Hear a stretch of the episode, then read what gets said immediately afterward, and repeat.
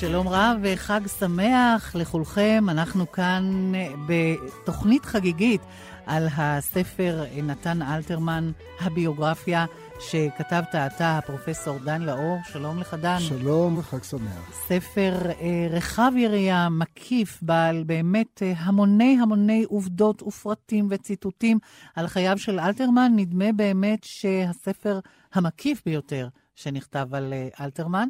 כמה זמן קודם כל ערכה כתיבתו? כתיבתו ערכה בעצם חמש שנים. חמש שנים אחרי תחילת הכתיבה מסרתי את הספר אה, לדפוס, אבל תוך כדי העבודה בדפוס עבדתי על זה בפועל עוד שנה, ואם להיות כן עם עצמי, באיזשהו מקום בדיעבד, אני חושב שאני עובד עליו כל חיי הבוגרים, משום שחשבתי וכתבתי ולימדתי, וכל זה בעצם מתנקז כן. לתוך הספר. אה, נזכיר כמובן שכתבת את חיי עגנון, עוד אה, סופר ענק. שככה מיפית את חייו, וכאן באמת אנחנו פוגשים בספר את אה, אלתרמן המשורר, הפובליציסט, אפשר לומר, איש המשפחה, האיש באמת על כל גוניו. והילדות, תחילת הדרך הילדות, כן. כפי שמופיעה בספר, אתה עצמך נסעת למחוזות ילדותו. כן, מה הם כן, היו? כן. מחוזות ילדותו היו כמה. קודם כל, חשוב לי מאוד להדגיש שהילדות של אלתרמן לא הייתה ארץ ישראלית. אני מדגיש את זה מאוד בספר, כיוון שהוא בעינינו כל כך אה, אה, מצטייר כמשורר ישראלי, עברי, אה, מקומי בה"א הידיעה, שחשוב לדעת שהילדות לא הייתה ארץ ישראלית בעליל. אלתרמן נולד בוורשה, אה, להורים שבעצם באו ממקום אחר. הם באו מרוסיה הצארית, הם באו מבלורוסיה, או מה שאנחנו מכנים היום בלרוס. מעיירה מאוד קטנה בשם אוברוביץ', בדרום-מזרח בלרוס, עיירה חבדית בתחום המושב הרוסי. אני נסעתי לראות את העיירה הזאת כדי לחוש במשהו איפה הייתה ההתחלה. בצעירותם, גם אבי וגם אמו, כל אחד בנפרד, אה, עקרו לגומל או להומל, שהיא סמוכה לאוברוביץ' בערך נסיעה של שעה, שעה וחצי.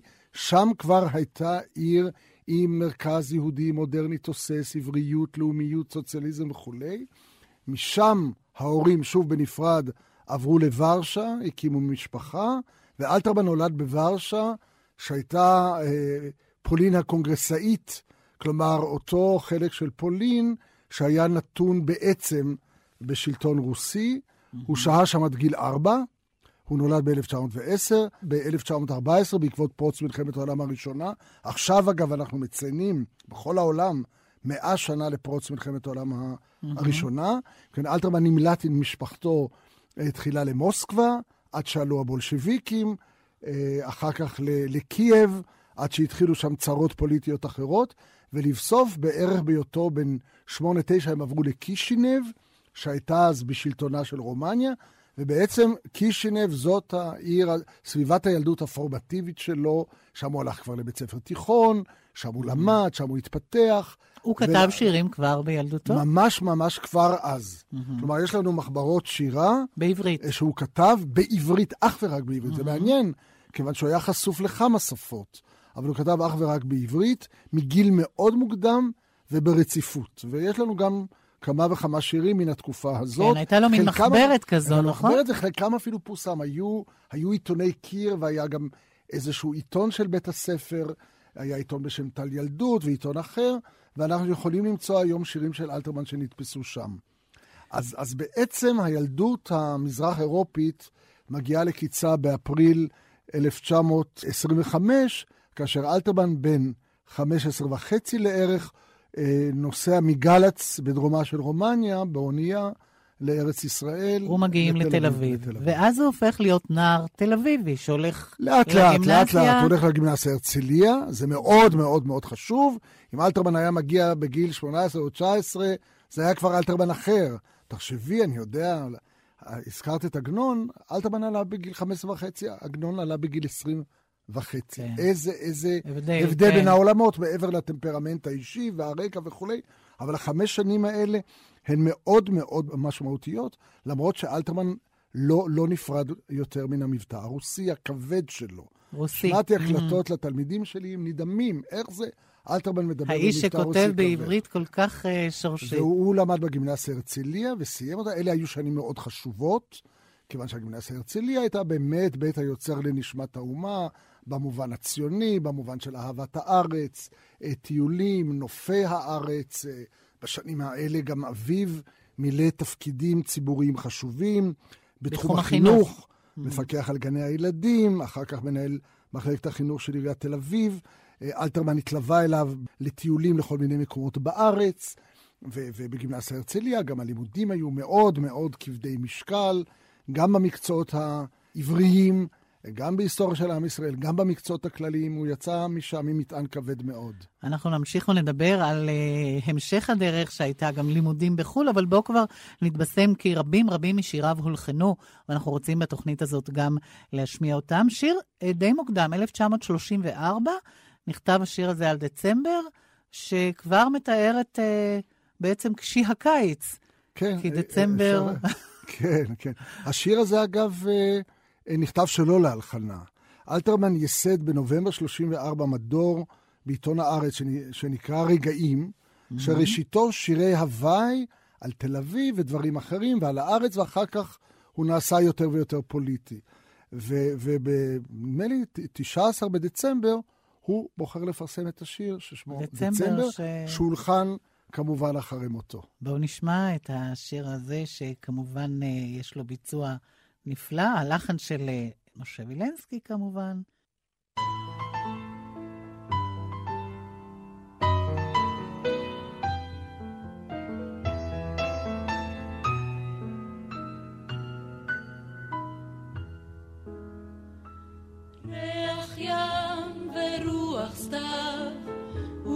של תפוחי זהב ומין סגריר חמוץ מושך מבית אלי חוץ. ללכת לכת ולנשום אוויר שקיעות כחול אדום. ללכת לכת ולנשום אוויר שקיעות כחול אדום. אוויר שקיעות ניחוח דק הגשם זה עתה ניסק, עלה ושוט והסתכל, עד מה יפה היא התבל. עלה ושוט והסתכל, עד מה יפה היא התבל.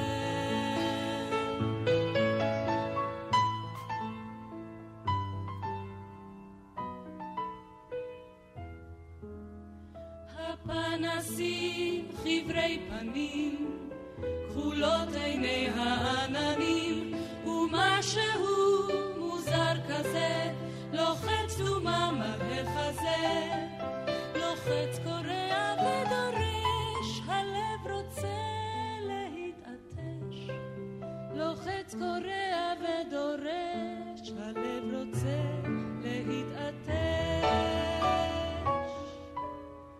אוויר שקיעות ניחוח דק, הגשם זה עתה נפסק, הלב פשוט והסתכל, עד מה יפה היא התבל, הלב פשוט והסתכל, עד מה יפה היא התבל.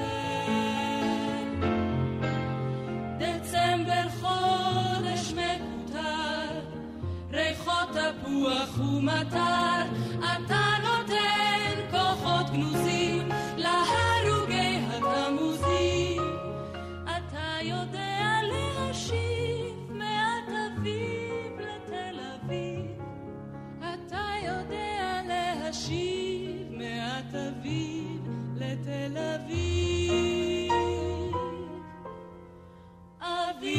שקיעות ניחוח דק. הגשם זה עתה נפסק, הלב אשות והסתכל, עד מה יפה היא התבל, הלב אשות והסתכל, עד מה יפה היא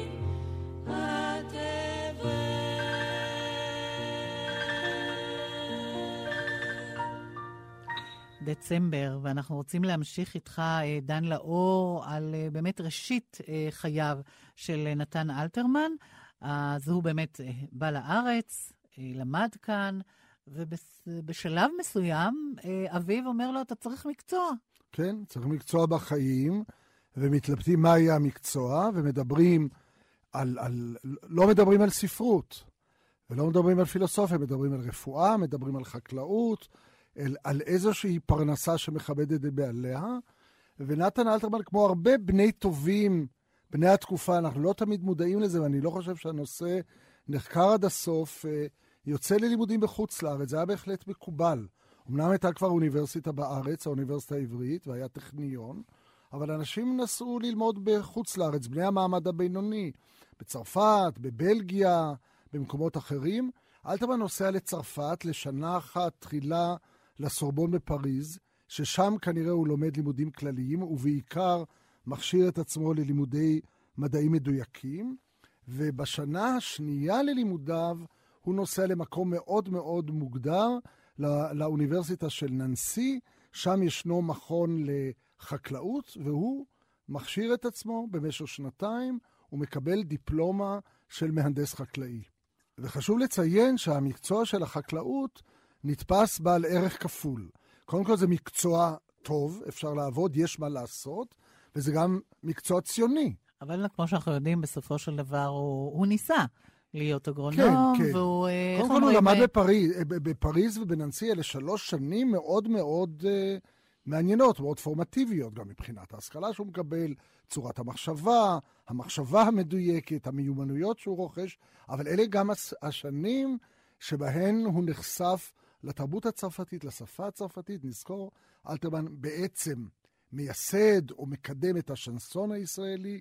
אלתרמן הוא גדול מתרגמיו של מולייר ומתרגמו של רסין. זאת אומרת, אה, תרבות צרפת אה, ממלא תפקיד עצום בעולם הרוחני של אלתרמן, אבל לא החקלאות, הוא מגיע לארץ, עובד כמה חודשים במקווה ישראל, מבין בינו לבין עצמו שזה לא זה, ובתוך uh, זמן קצר מתחיל לעבוד בעיתונות, ובעצם מקבל את ההכרעה uh, לקשור את חייו עם הכתיבה ואיתה בלבד. כן, ואנחנו באמת uh, ככה רוצים לדבר קצת עם בני המשפחה, שדווקא זוכרים, ואולי אפילו בנו על זה, שאלתרמן יהיה איש שמבין משהו גם באגרונומיה וגם בחקלאות. שלום לחנה גורדון, בת דודתו של נתן אלתרמן. שלום. אני כן. כאן עם אה, דן לאור, מחבר הביוגרפיה. ידוע, ידוע. ואנחנו יודעים שבעצם אתם ציפיתם שאולי העובדה שנתן אלתרמן למד אגרונומיה וחזר מננסי, אולי הוא יעזור לכם בענייני גידול הצמחים. זה רק אימא שלי חשבה. רק אימא שלי שמאוד אהבה צמחים, וכל הזמן הייתה כן מורידה עלים, כן מוסיפה מים, כל מיני דברים שלא נראו לי בכלל לעניין. כן. ואז היא אמרה, הצמח הזה יחכה לנתן. הוא יבוא, והוא למד אגרונומיה, והוא יגיד יותר מים, פחות מים, שיפסיקו לבגלל לה בראש. נו, ונתן בא.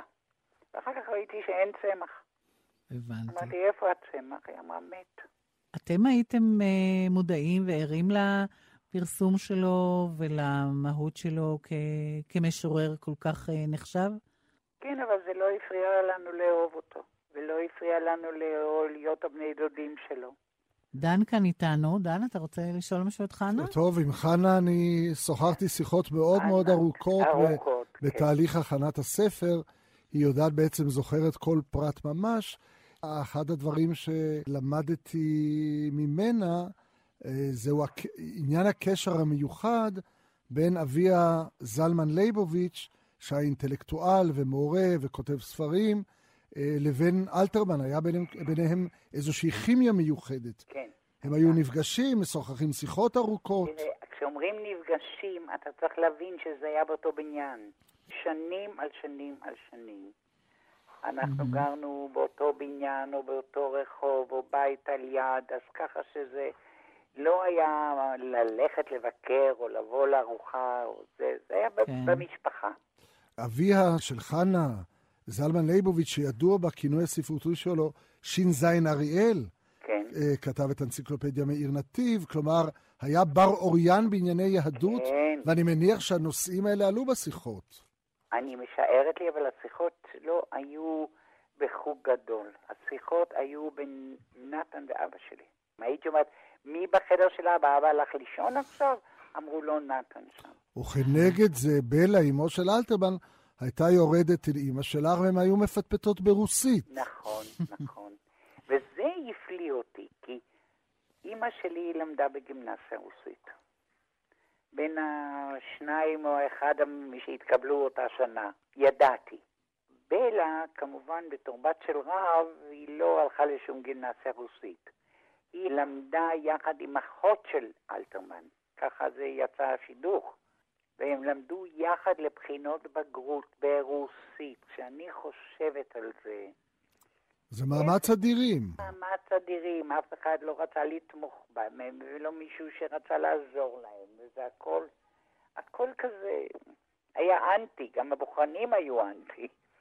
כן. והם עברו את הבחינה, כן. חנה גורדון, אנחנו מאוד מודים לך ששיתפת אותנו קצת בפקים, קצת יפה, מתוך המשפחה. יפה מאוד. תודה רבה לך. כל טוב. להתראות. תודה לכם. תודה. ואנחנו רוצים uh, לשמוע את השיר uh, האם השלישית, שמשום מה חשבנו, uh, בגלל אולי הלחן של רוזנבלום, שזה שיר מאוחר, אבל זה שיר, uh, מ-1936. ב-36 הוא מתפרסם פעם ראשונה, ואחר כך מופיע בכוכבים בחוץ. הנה. בחוצות הריקים צעדו פנסים אדומי זקן. סתיו אנוש,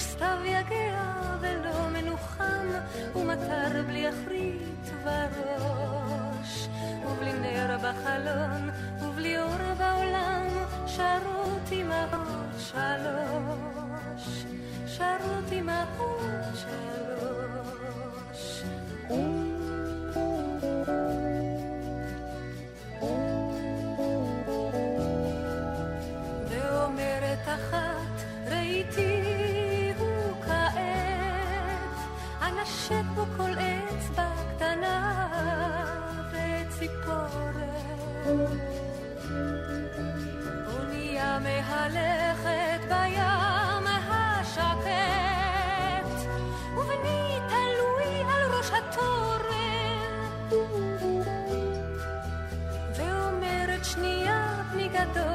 גדול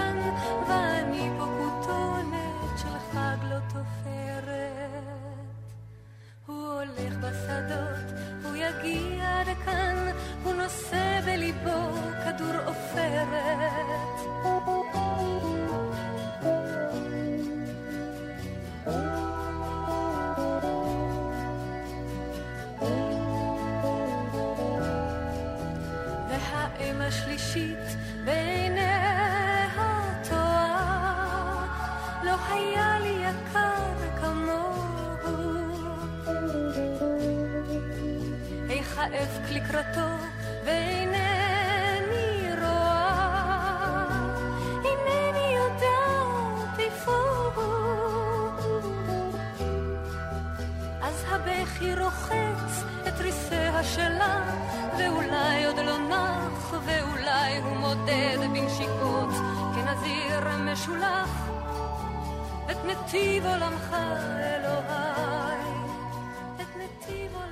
ועכשיו אה, אנחנו רוצים לומר שלום לאחותה של אה, חנה גורדון, אורה טבת. שלום לך, אורה. שלום וברכה. אני יושבת כאן עם דן לאור, מחבר uh, הביוגרפיה על נתן אלתרמן. אחת האינפורמנטיות החשובות שלה הייתה אורה טבת בכבודה ובעצמה. אז אורה, באמת ספרי לנו קצת מהזיכרונות אולי הבולטים שלך אה, מבן דודך. הזיכרונות דווקא כאיש משפחה. אנחנו תמיד גרנו באותו בניין, הוריי, אחותי ואני, ומשפחת אלתרמן. היינו למעשה אלה לאלה המשפחה היחידה בארץ. והיינו תמיד Mhm. כמשפחה אחת גדולה, כל החגים, פסח, ראש השנה, יום כיפור, היינו תמיד כולם ביחד, היינו קרובים מאוד. ואני ראיתי את נתן כאיש משפחה, כבן דוד, כמי שחושב עלינו, שדואג, שמתעניין, ששואל, שיודע. ההפרש השני בינינו הוא 20 שנה, והוא, כשהייתי ילדה קטנה, אמא שלי פעם תפסה אותו מטייל עם העגלה שלי, והוא והחברים שלו מעיפים את העגלה מכיוון לכיוון, ומאז הפסיקו להרשות לו לטייל אותי. אבל uh, בהחלט היו לנו המון חוויות משפחתיות משותפות, ליל הסדר, שהיה יושב ליד אבי ושניהם מנהלים את הסדר כהלכתו. יום כיפור, שתמיד כן. כמנהג לפני הצום, כולם היו מתאספים. הייתה לו באמת זיקה, זיקה אל היהדות, שאולי לא תמיד באה לידי ביטוי. ללא ספק, ללא ספק. כן. בהחלט. אנחנו כן. מגדירים את אלתרמן, נאמר, כחילוני במובן השגרתי של המושג, וזה הרבה יותר מורכב. צריך לזכור גם שהוא למד בקישינב, בבית ספר, שהיה אומנם ציוני, אבל היה בית ספר של אגודת ישראל, והיה בית ספר עם חינוך יהודי עמוק מאוד. ואלתרמן כן. נאחז בזה. והדברים האלה באו לידי ביטוי. גם ההשקפות הפוליטיות שלו בענייני דת ומדינה היו לעיתים מאוד מאוד קרובות לצד מה שנקרא הדתיים. כן. זה נכון, וגם אני יכולה להוסיף שהרבה מהדברים שאני הכרתי עכשיו, כשהתחלתי קצת יותר, אה, לא, לא חזרתי בתשובה או משהו, אבל כשאני התחלתי להתעניין יותר ולקרוא את המחזורים של ראש השנה ושל יום כיפור, ואני פתאום מצאתי המון משפטים שאני הכרתי אותם מהשירים של נתן, שהוא ידע את כל התפילות, את כל ה... של כל החגים. הוא, יד, הוא ידע אותם, הוא הכיר אותם, והם היו חשובים לו, הוא הכניס כן. משפטים שלמים בשירים שלו. אם יורשה לי להעיר, אחד הדברים החזקים בשמחת עניים, למשל, זאת ההתכתבות הבלתי פוסקת עם, עם התפילות, ובעיקר עם מחזור יום הכיפורים. נכון. אנחנו נדבר על זה עוד באמת בהמשך. כן. אז אנחנו מאוד אה, מודים לך, אור הטבת. תודה לכם. על העיר עפות יונים, על העיר על יער פרא, על כיכר התליינים. על ריסי נשים בערב, בערב עם הרוח הנודדת לא ניסע הרחק מכאן.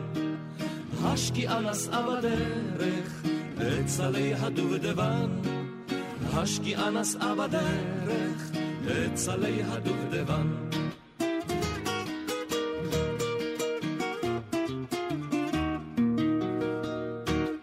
ערב ערב עיר הביט, אפרד מרחוב האבן, אל עיני סוסים אביט. להביט אישה אוהבת, אוהבת כי הסבכים הוא אלם, כי באוני הדממות. כעיניים מול ההלך, הדרכים נעצמות.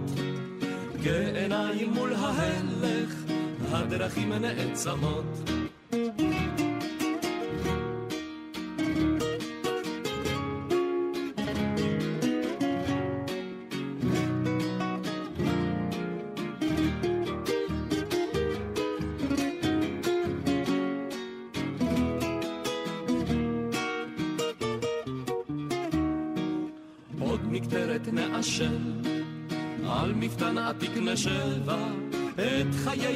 ניישן.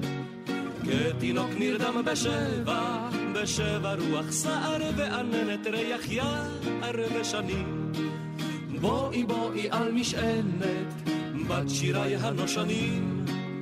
בואי בואי על משענת, בת שירי הנושנים.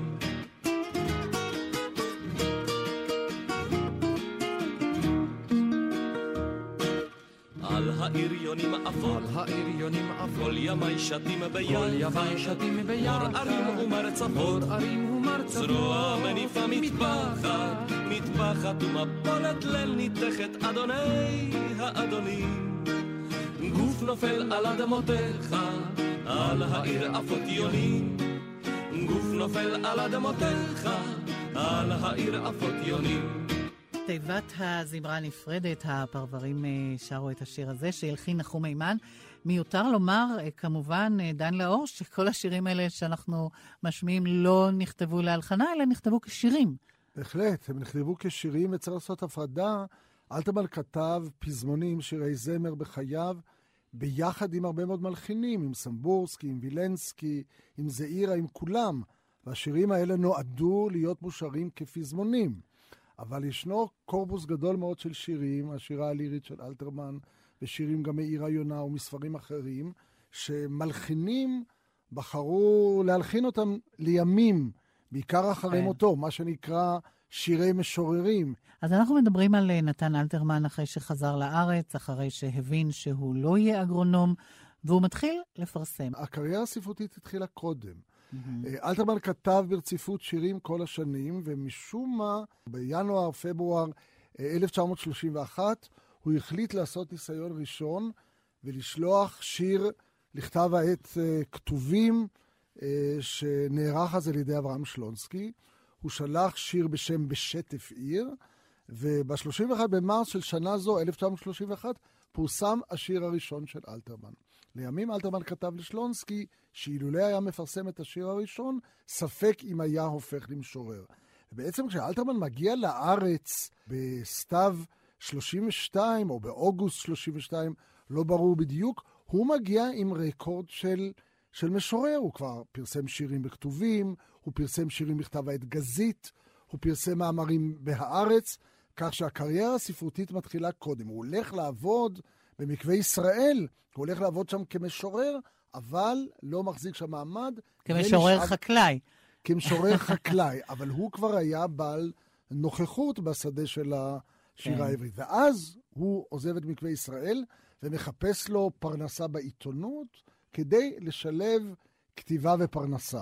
בעצם שלונסקי היה המנטור הגדול שלו? ללא ספק, שלונסקי mm-hmm. עשה אותו. קודם כל, אלתרמן הושפע מאוד משלונסקי, וראה את עצמו משתייך לאסכולה שנקרא אסכולת שלונסקי, ושלונסקי קלט אותו ועודד אותו וגיבה אותו כפי שהוא עשה לגבי uh, עשרות משוררים. לימים שלונסקי הבחין שאלתרמן אולי יגנוב לו את ההצגה. מעניין, קיבלתי את היומנים של ישראל זמורה, וישראל זמורה כותב, אלה יומנים חסויים, שכבר במסיבה שערך שלונסקי ב-38 לרגל הופעת כוכבים בחוץ, הוא נשא נאום, וזמורה שמע אז בזמן אמת נימת קנאה בקולו של שלונסקי. ובאמת, כל הדרמה הזאת של שלונסקי מול אלתרמן זה סיפור בפני עצמו. שני אה, יוצרים מאוד גדולים, אבל בכל אופן אלתרמן הגיע לאיזושהי נראות ציבורית ומעמד אה, ששלונסקי לא זכה להם, אולי, אולי אפילו אלתרמן באמת אה, גנב לו את ההצגה. אבל שלונסקי הוא הכוח המניע, כן. ואלתרמן שמר לו נאמנות, וכיבד אותו, וכתב עליו, והחשיב אותו, אבל הייתה איזושהי פרובלמטיקה במערכת היחסים כן. ובמתח שבין המעמד של האחד לעומת האחר. הזכרת את כוכבים בחוץ, אה, ספר שירים ש... שבו אלתרמן בעצם אה, איגד שירים שלא נתפסו לפני כן, נכון? נכון. זה דבר שבאמת את אה, אה, צודקת בכך שאת מדגישה אותו. אה, לכאורה אתה מצפה שכשמשורר מפרסם ספר ראשון, וכוכבים בחוץ, אולי זה מפתיע אותנו לגלות בכל פעם מחדש, שזהו בעצם מה שנקרא ספר הביקורים של אלתרמן. אלתרמן למעשה השלים אותו, ושוב, את זה למדתי מן היומן של זמורה, בקיץ 37, אה, משמע שהוא היה אז בן 27. והוא נמנע ביודעין מלכלול בו את השירים שהוא כתב עד לאותו שלב. וכשהספר יוצא, בחוץ. זה מה שנקרא נפל דבר. אפשר להגיד שזה המפץ הגדול. אגב, זאת גם קפיצת מדרגה בלתי משוערת בין השירים שאלתרמן מפרסם קודם לכן בכתבי העת, לבין מה שהוא מציע עכשיו אה, לקורא. מעניין אגב, אלתרמן היה מודע לדבר הזה, ובדיעבד הוא ראה את כל מה שהוא עשה קודם כאיזושהי טיוטה או הכנה לקראת הספר הגדול, כאילו כן. הציג את עצמו בפני העולם עם כוכבים בחוץ. ומה שקרה, העובדה שזה כל כך אה, המם את הציבור, כי זאת הייתה אולי פעם ראשונה שבאמת משהו עכשווי, מקומי, ישראלי, בא לידי ביטוי כך אפשר בספר? לומר כך, אפשר לומר. כלומר, אלתרמן אה, לא יצר אז יש מאין מבחינה זו שהוא כבר כתב בתוך האסכולה, אותה אסכולה של משוררים ארץ ישראלים צעירים, ששלונסקי עמד בראשה, שנפרדה מביאליק ונפרדה מן המסורת שביאליק ודומיו או ממשיכיו כתבו בה, פיכמן למשל, והתחילו משהו אחר, מודרני, חדש, שונה, אוונגרדי. אלתרמן הוביל את המהלך הזה לשלמות שלא הייתה ידועה קודם לכן. בואו נשמע מתוך uh, כוכבים בחוץ, uh, שיר ששנים רבות לאחר מכן הלחין uh, שם טוב לוי. לקח באמת את המילים האלה של השיר בדרך הגדולה, שנדמה לי הספר שלך מסתיים בו. אני דן בשיר הזה פעמיים. פעם אחת בזמן, בזמן שאני דן בכוכבים בחוץ, כאחד השירים המצוינים בספר הזה, אולי הקצר ביותר, אבל מן המשובחים שבהם.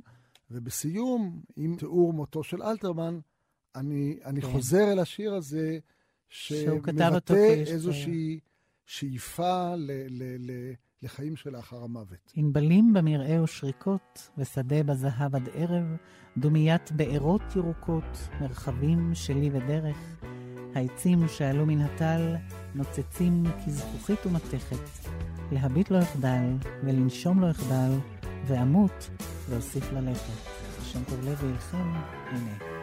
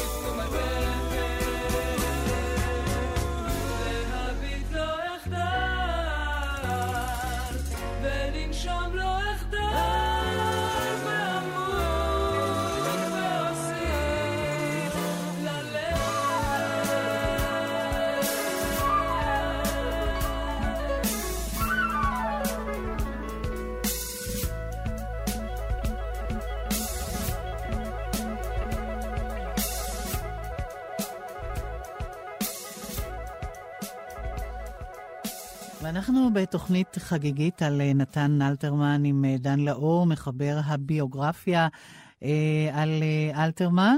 ואנחנו מדברים על אלתרמן באמת כמשורר מאוד תל אביבי, אבל יש, דן לאור, גם פן קיבוצי, אפשר לומר, בחייו כן, ובמשפחתו. אפשר להגיד כמעט בלשון של מליצה, שאלתרמן היה לא רק איש תל אביב, אלא גם איש תל עמל.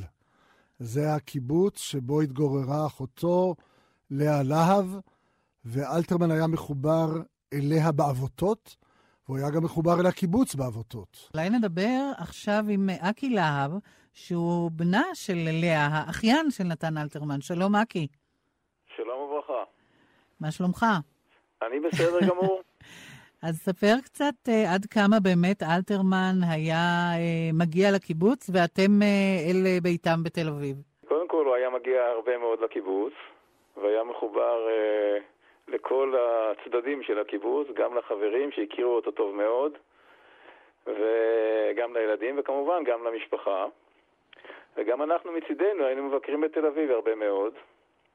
אה, גם אימא שלנו, שהייתה מאוד קרובה אליו, וגם אנחנו בתור ילדים, אה, וגם אני הקטן. כן. שהייתי אה, מבקר שם כמעט בכל חופש, בשנות החמישים בעיקר זה היה, עד גיל 12 או משהו כזה. הייתי כל קיץ מגיע לשם, ובמחיצתו רוב הזמן. מה שאני רוצה בכל זאת להוסיף, אה, כשאקי נמצא כאן, שאקי תפס מעמד מיוחד בחיים של אלתרמן. הוא היה בן יקיר לאלתרמן, לאלתרמן הייתה בת, הוא לא חווה את החוויה של אבהות לבן, ו- ואקי מילא את הפונקציה הזאת, והוא עשה איתו דברים שהוא לא עשה עם אף ילד בעולם. כשקוראים בספר התיבה המזמרת את נפלאות הקרקס, זה הקרקס ששניהם ביקרו בו. אקי, אתה גם uh, תספר לנו אולי uh, סיפור שאני חושבת שהמאזינים ישמחו לשמוע, וזהו סיפורה של uh, רחוב יהודה הימית, שבעצם הפך לשיר שכולנו מכירים, שזה כן. נתן סיפר לך. נכון. אחד הבילויים האהובים עלינו היה שיטוט ברחובות. נתן מאוד אהב לטייל, וגם אני בתור ילד אהבתי מאוד לטייל איתו.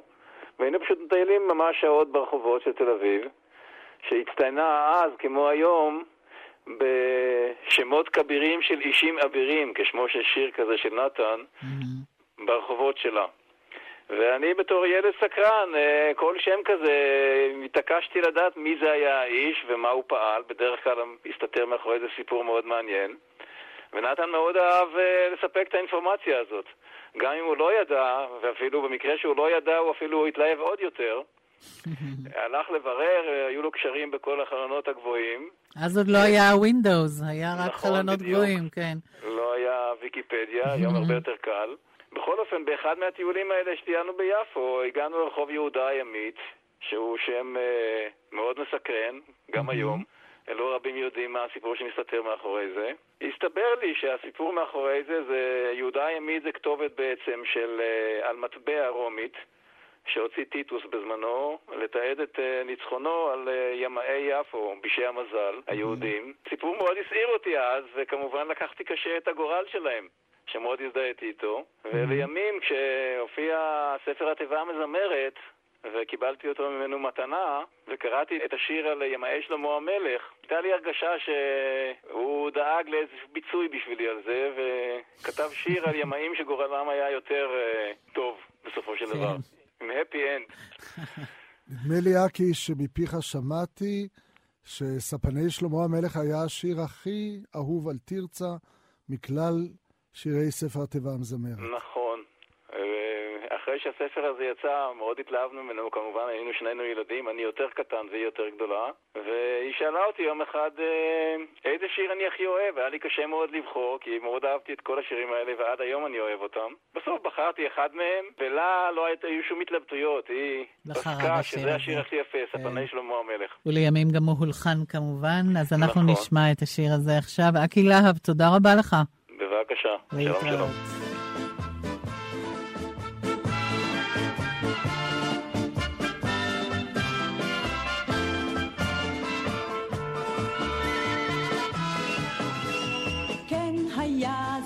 חבר אז מאין כמוהו, ימאים היו הללו איש ואיש, צור וחוש ידעו טבעם אשדוד והודו, ים אילות וים כפתור וים תרשיש.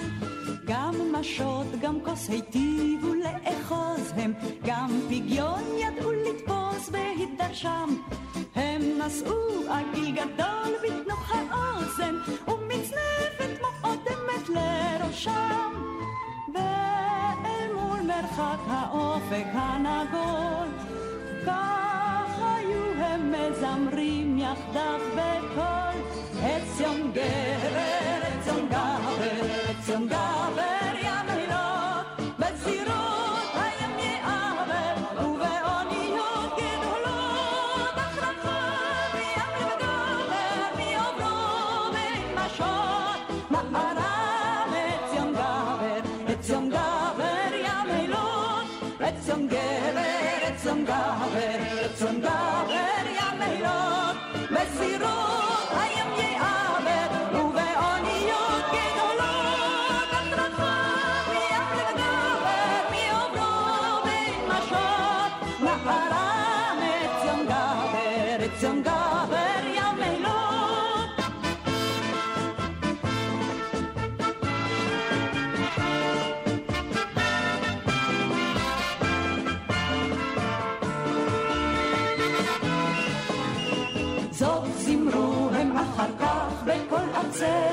ארוכה הדרך לתרשיש, אחר כך לכל פקודה ברוח צוות, למלאכה קפצו בן רגע איש ואיש.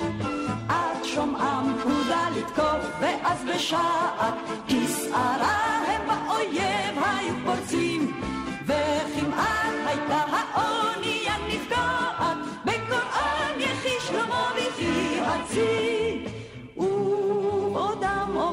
עוברים כסער ואלעול, כך היו הם הנושאים ביחד כל.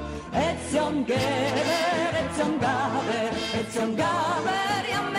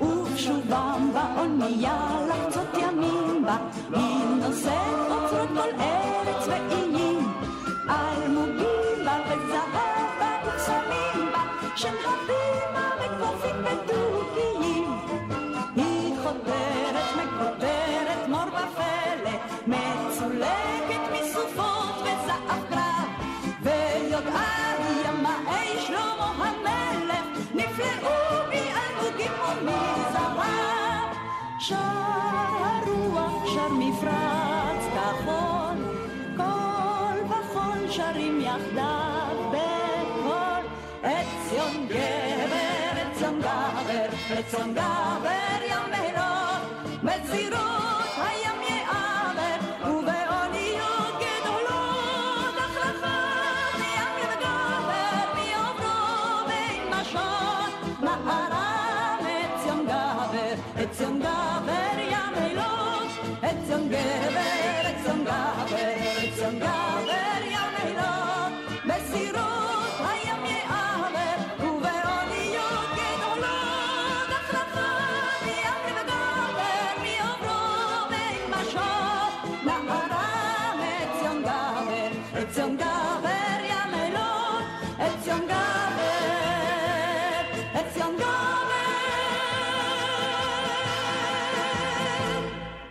ואנחנו דיברנו על בני המשפחה של אה, נתן אלתרמן, בנות המשפחה, אה, אבל אנחנו רוצים לדבר גם על הנשים בחייו, אה, בכל זאת אלמנט שהיה חשוב בחייו של אלתרמן, ואתה מזכיר בספר גם נשים לפני נישואיו וגם אחר כך כמובן את הנשים לאחר מכן. לפני נישואיו מדובר בעצם בשתי נשים, אולי היו יותר, אני יודע על שתיים. אחת זו עברי השושני, שנייה הן יזיסלה, שתיהן גננות צעירות מאוד שאלתרמן חיזר אחריהן בלהט אה, בשנות ה-20 המוקדמות לחייו, ללא ומכל הצלחה, מיני אפשר סיבות לומר. בעולם הקשרים האלה לא עלו יפה.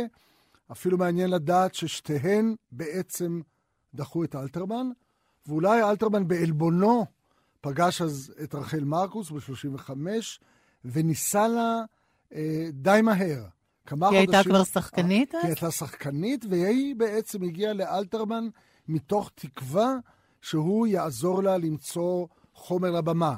הייתה שחקנית, היא חיפשה חומר להופעות במקרא ובדקלום, ואמרו לה, תלכי לאלתרמן, הוא יוכל למצוא לך אה, דברים ראויים, והיא ראתה אותו, ונפשה יצאה אליו. וגם היא, לפי התיאור, הייתה מאוד כריזמטית, ועליזה חכמה ואהובה, ו- כן. וכריזמטית, ויפה ומוכשרת, והם נישאו ב-1935, וכעבור שלוש שנים, ובאמת הזכרת קודם את כוכבים בחוץ, לאחר הופעת כוכבים בחוץ, אה, אלתרמן אה, לומד להכיר אישה נוספת בשם צילה בינדר, שהייתה צעירה ממנו בשמונה שנים, למדה אז איור, ציור, הייתה פעילה בתנועת השומר הצעיר, אהובה על כל רואיה וכל מכיריה.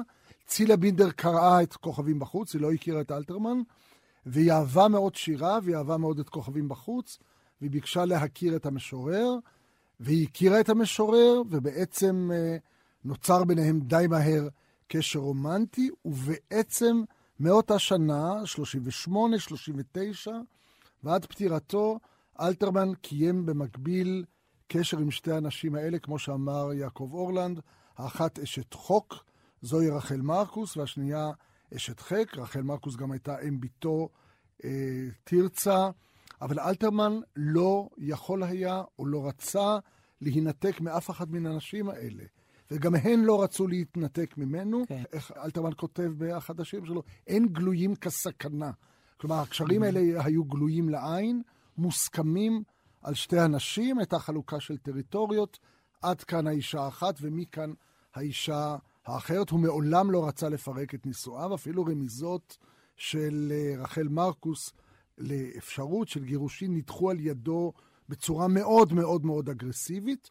מצד אחר, אה, לחצים של משפחת בינדר עליו להתנתק מצילה ולאפשר לה בעצם לבנות חיים חופשיים עצמאיים משלה, משום שהייתה אישה בזכות עצמה, ובני משפחתה ציפו אולי למשהו אחר. Mm-hmm. אם כן, הוא גם לא נתן את ידו לזה, והמערכת המורכבת הזאת... אה, עד יומו האחרון, עד עד אה, יומו בית האחרון. החולים ממש ב- בבית ביומו האחרון. החולים, כשאלתרמן היה בבית החולים והיה שקוע בתרדמת, קרה משהו מאוד מאוד מעניין. רחל מרקוס ישבה יחד עם תרצה, לפעמים לבדה, ציפתה לראות מה ילד יום, ובשלב מסוים הגיע לשם מנחם דורמן, שהיה נאמנו של אלתרמן וידיד של צילה בינדר, ורחל מרקוס אמרה לו, "אה, לך אל אה, צילה, לביתה של צילה, אה, ותאמר לה שתבוא לבית החולים, בשעה הזאת היא צריכה להיות כאן, אני גם זקוקה לה. והן שתיהן ישבו ליד מיטתו של אלתרמן הגוסס.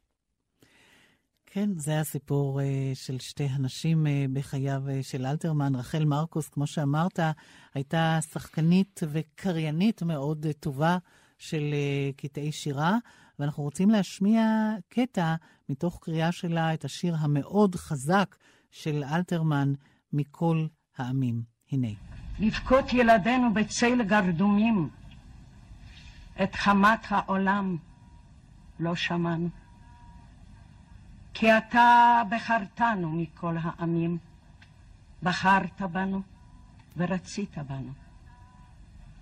כי אתה בחרתנו מכל העמים, מנורבגים, מצ'כים, מבריטים, ובצעוד ילדינו אלי גרדומים, ילדים יהודים, ילדים חכמים, הם יודעים כי דמם לא נחשב בדמים. הם קוראים רק לאם, אל תביטי. ואוכל הגרזן בימים ובליל, והאב הנוצרי הקדוש באי רום לא יצא מהיכל עם צלמי הגואל לעמוד יום אחד בפוגרום? לעמוד יום אחד, יום אחד ויחידי, במקום שם עומד זה שנים, כמוקדי, ילד כת, אלמוני, יהודי. עיניהם מדברות. אל תביטי האם, איך שורות ארוכות הונחנו. חיילים ותיקים וידועים לשם, רק קטנים בקומה אנחנו. עיניהם מדברות עוד דברים אחדים. אלוהי האבות, ידענו, כי אתה בחרתנו מכל הילדים, אהבת אותנו ורצית בנו. כי אתה בחרתנו מכל הילדים להיהרג מול כיסא כבודך. ואתה את דמנו אוסף בחדים, כי אין לו אוסף מלבדך. ואתה מיריחו כמורח פרחים, ואתה מלקטו במטפחת. ואתה תבקשנו מידי הרוצחים ומידי השותקים, גם יחד. כן, מכל העמים, אה, שיר תגובה בעצם, אפשר לומר, נכון? שכתב אה, אלתרמן על אה, מלחמת העולם, בדיוק על כך, השואה. 27 בנובמבר 1942, בתחילתו של אותו שבוע, החלו להתפרסם בארץ בפעם הראשונה בעצם, ידיעות מוסמכות מטעם הסוכנות, הרויטרס, גורמים אה, נוספים, שבאירופה מתבצעת השמדה. עד לאותו שלב, היישוב לא ידע בדיוק. היו ידיעות חלקיות על פוגרומים, על רדיפות. איש לא תפס שמתבצעת באירופה השמדה שיטתית של העם היהודי. הדברים האלה התבהרו בנובמבר 42, אפילו עיתון דבר אה, באותו שבוע מפרסם כותרת, אה, מאמר, מאמר ראשי תחת הכותרת השמדה. הנושא עולה על הפרק בפעם הראשונה, ובתוך כמה ימים אלתרמן בכישרון בלתי משוער מצליח לכתוב שיר שבו הוא בעצם מבטא את התחושה, את ההכרה אה, שבאירופה מתבצעת השמדה, וזוהי בעצם התגובה הספרותית הראשונה ביישוב היהודי בארץ ישראל לנוכח שואה. ואנחנו נסיים כאן את השעה הראשונה אה, של התוכנית החגיגית עם אה, צאת הביוגרפיה שלך, דן לאור, על נתן אלתרמן. ואנחנו נשוב מיד אחרי החדשות עם שעה נוספת, עם אה, שירים והפזמונות ועם התגובות הפוליטיות ועם הטור השביעי ועוד אה, דברים מן הביוגרפיה של נתן אלתרמן. הישארו איתנו.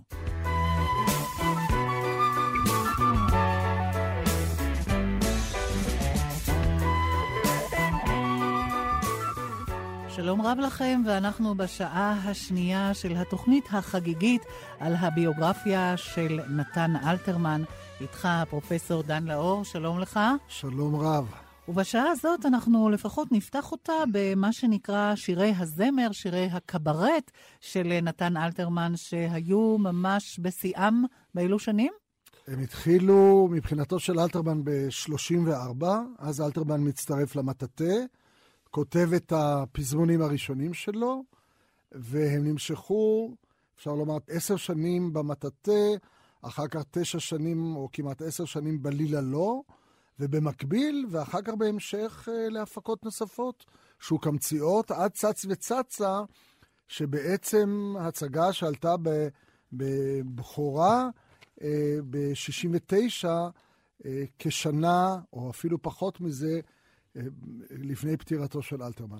והשירים האלה הם שירים שאלתרמן היה מאוד זריז בהם לפי הספר. הוא ממש ניפק אותם אה, על פי הצורך מאוד במהירות. מאוד מאוד זריז. פשוט קשה לאמוד את ההיקפים ואת הגודל. יש שני כרכים של פזמונים ושירי הזמר של אלתרמן. זה רק חלק ממה שאנחנו אה, יודעים שהוא עשה. אני עבדתי הרבה מאוד זמן בארכיון התיאטרון העברי, עברתי על התיקים של ה... מטאטא עלילה לא, בערך חמש תוכניות בשנה.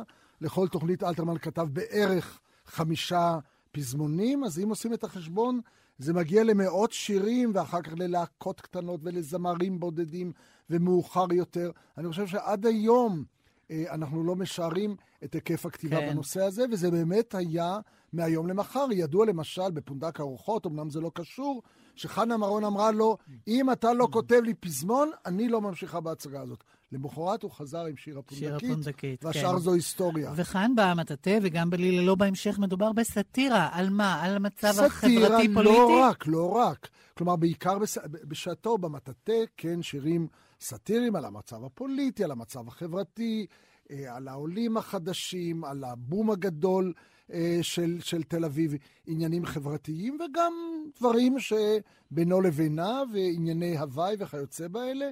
ה- הכתיבה ללילה לא, כלניות, ואחר כך לילה לילה, אה, הייתה אולי פחות פוליטית, שם הוא פיתח יותר את שיר הזמר מאשר את הפזמון החד, השנון הסאטירי. אז בואו נשמע כבר שיר מתוך uh, המטאטא, אבל בהקלטה מאוחרת שהקליט יוסי בנאי, שיר שנקרא פרוספריטי, שאני מניחה שלועג או עושה ביקורת על מה? בדיוק אה, על, על, מה- על מה שהוא עושה ביקורת, כלומר, קודם כל על, ה, על השימוש בלעז, על המושג פרוספריטי, אבל עוד יותר מזה, על, על ה... זה נכתב בתקופה של הבום בתל אביב, אה, אוגוסט 35, זה עולה על בימת אה, תיאטרון המטאטא. אגב, בפעם הראשונה בבית העם בתל אביב, קודם לכן המטאטא שיחק באולם אחר. אלתרמן מצטרף למטאטא אה, כשנה קודם לכן, ויש פה כמובן סאטירה, ביקורת על הרווחים הקלים, על הנדל"ן, על, על עסקות הנדל"ן. אה, אלתרמן כמובן לא אהב את זה, והוא מלגלג על זה. הנה, אנחנו שומעים.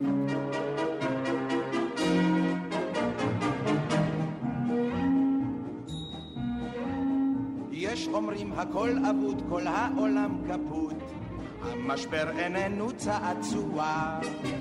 רבותיי, אפשר פשוט למות מרוב פטפוט. מה, מדוע, מדוע, מדוע? כן, ישנה עוד ארץ, היא ארץ התנ"ך. כמוה אין, היא פנומן הבט והיא בכך. פרוספריטי, פרוספריטי, מוכר איתי, סוחר איתי, הארץ משמחת טריה. הפרדסים עושים ניסים, הכסף עף אל הכיסים, זהב צוברים פה בטוריה. אזרחים צורכים, אוי ויי, זה טוב יותר מדי. אהבו זמר וריקוד, כי it is very good. פרוספריטי, פרוספריטי, הכל פה יזמר איתי, כי מי כמוני, בראבו ג'וני. האוצר שלי מלא, מדוע תתפלא?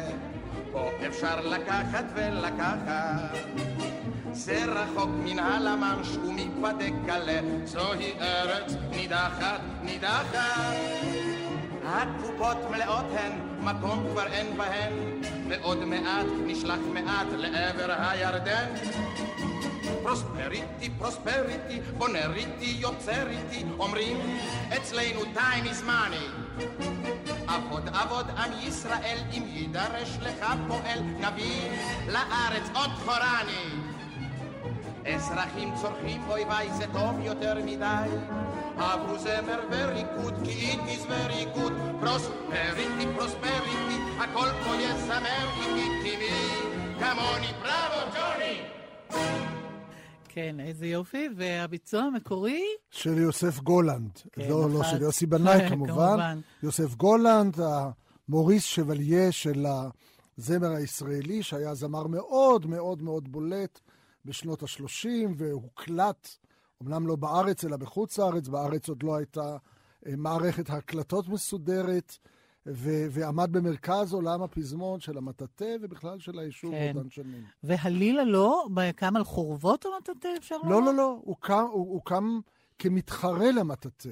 את הלילה לא הקים אה, משה ולין, משה ולין גם כתב אוטוביוגרפיה מאוד פרטנית על הולדת הלילה לא. הוא קם ב-44, שוב אלתרמן עבר לשם, מש- משום שהציעו תנאים קצת יותר טובים, כלכלית ו- ו- וכולי, והלילה לא קם כתיאטרון רביו, כלומר תיאטרון שמבוסס על שירים, על פזמונים, על מערכונים עם קונפרנסיה שמוביל את הערב, אה, פחות פוליטי, פחות חברתי לעומת המטאטא. כן, שם בעצם התפרסמה שושנה דמארי בשירי וילנסקי. כן. וילנסקי כן, כן. ואלתרמן היא, הפכו. היא הגילוי הגדול. ולין היה מוכשר בלזהות כוכבים ולפזר עליהם אבק כוכבים, ושושנה דמארי הייתה אחד הגילויים הראשונים, ממש, היא עשתה בעצם את הקריירה שלה בלילה כן. לא. אחר כך באה חנה אהרוני וכולי וכולי, אבל היא מאוד מאוד בלטה בשנים הראשונות. אחד הכוכבים שגם אה, אלתרמן מאוד העריך, הוא אה, מתתיהו רוזין, ששר כן, את ללא שיריו. ספק. מתתיהו רוזין בעצם ביצע שירים של אלתרמן בשלב מוקדם מאוד בשעתו. היה קפה סמדר, שהיה מעין תיאטרון קברטי, ורוזין ביצע את השירים של אלתרמן שם, וליווה אותו במשך כל השנים, גם הקליט שירים שלו, ואלתרמן מאוד מאוד uh, העריך את היכולת שלו כמגיש פזמונים. אגב, רוזין היה אדם חרוץ, הייתה לו מחברת, הוא העתיק לתוכה את uh, פזמוני אלתרמן שהכיר, והוא מהווה את אחד המקורות החשובים לידיעת הפזמון של אלתרמן. אז בואו נשמע אותו, ביצוע שלו. אה, אני רוצה רק להציץ. אה, משה וילנסקי לחן, נתן אלתרמן מילים, נכתב ללילה לא, 1945, הנה.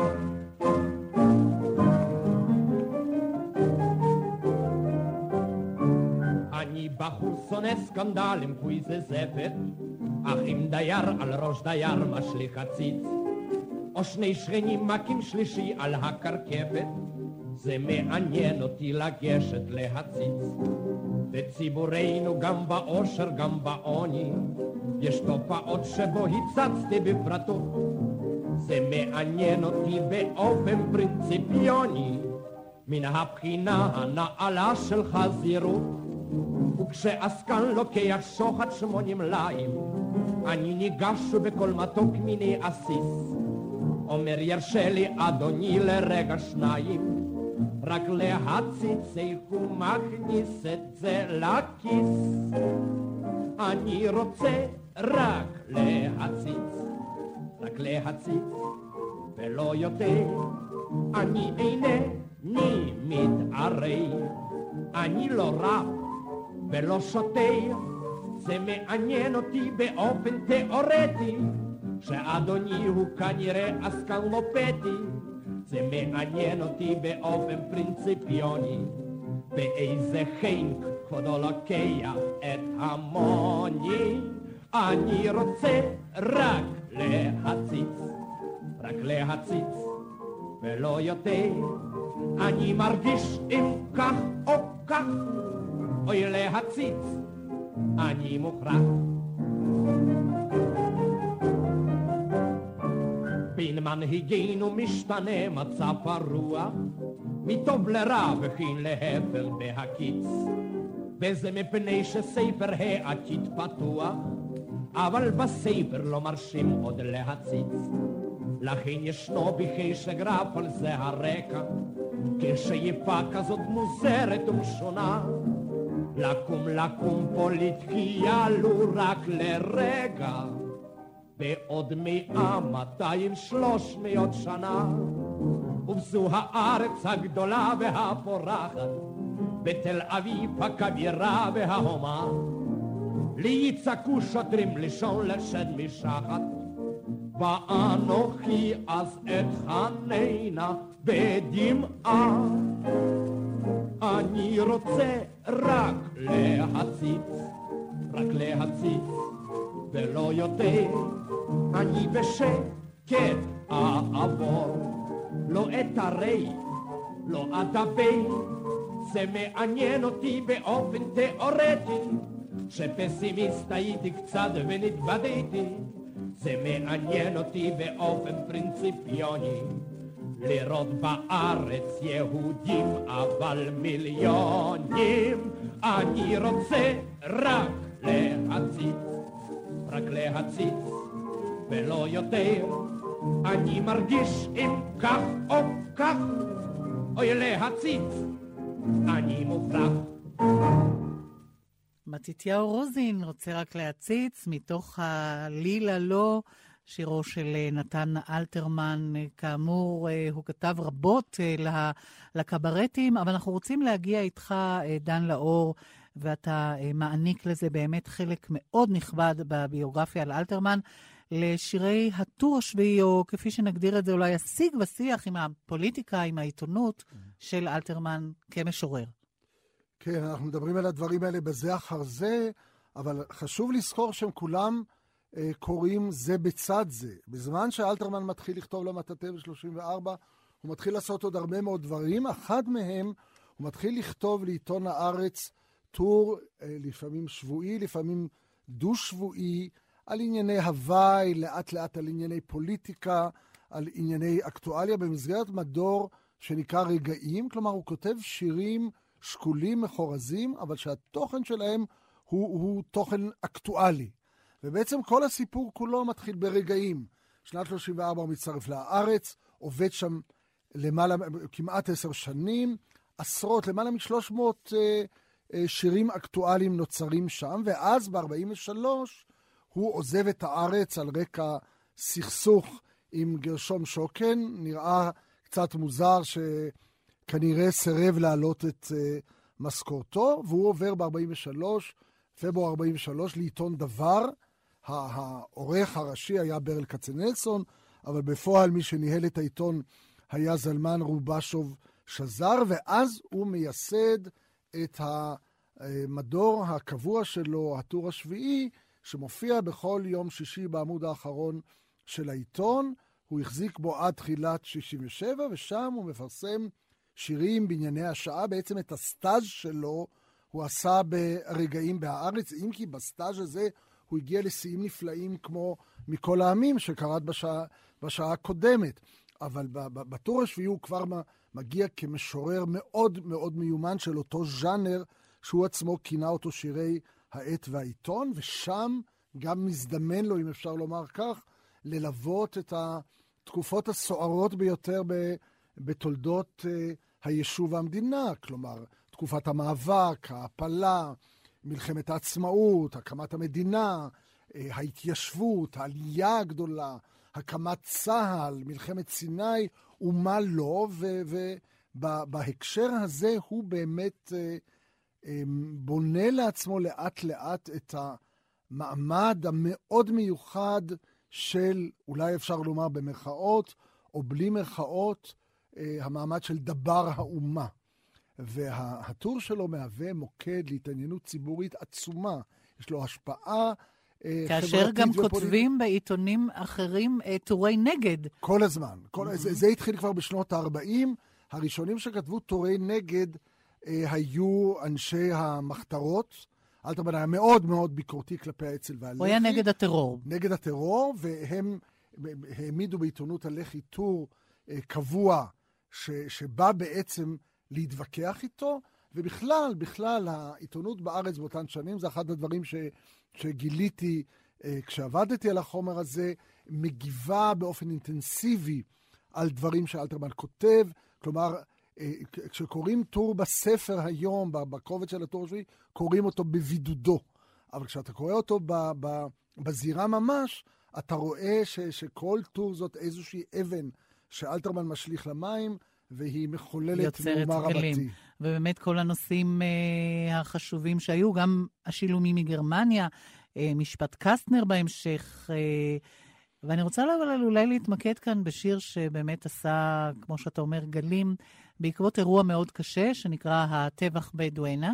באיזה שנה הוא היה באמת? זה קרה בסתיו 1948. והוא כותב על הדבר הנורא הזה, אולי אני אקרא כמה שורות מתוך השיר שנקרא "על זאת". הוא חצה עלי ג'יפ את העיר הכבושה, נער עז וחמוש, נער כפיר.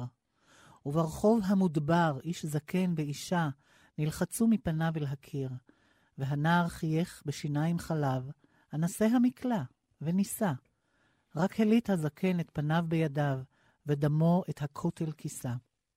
זה צילום מקרבות החירות, יקירים. יש עזים עוד יותר, אין זה סוד.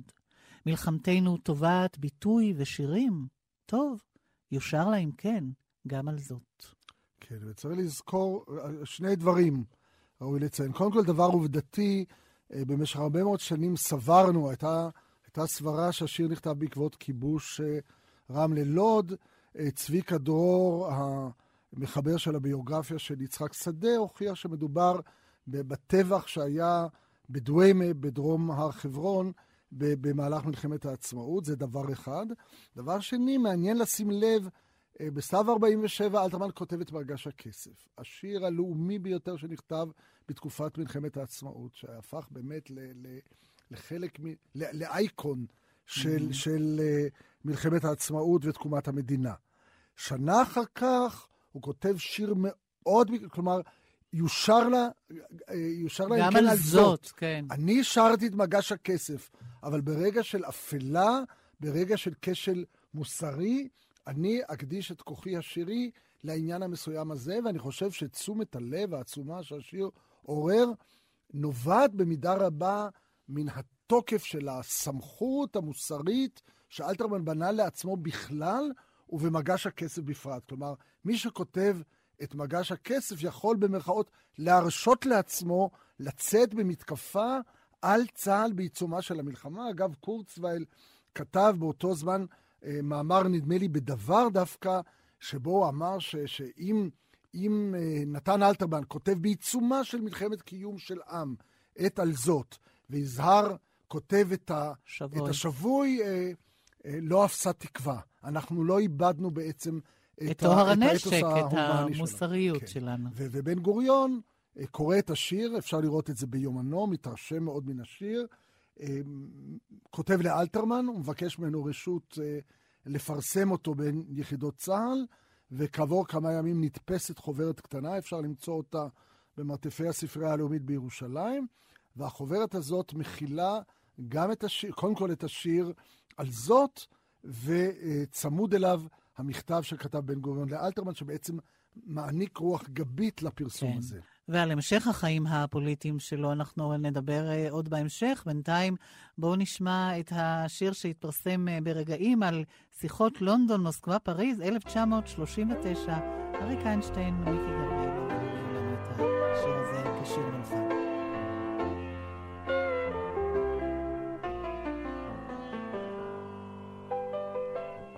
מתחילות השיחות מתחילות במלמול חרישי. עובר חודש אחד שיחות נמשכות.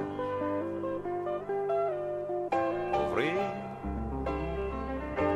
שני חודשים בראש חודש שלישי מודיעין בראש חודש שלישי מודיעין קרוב יימשכו השיחות יימשכו השיחות.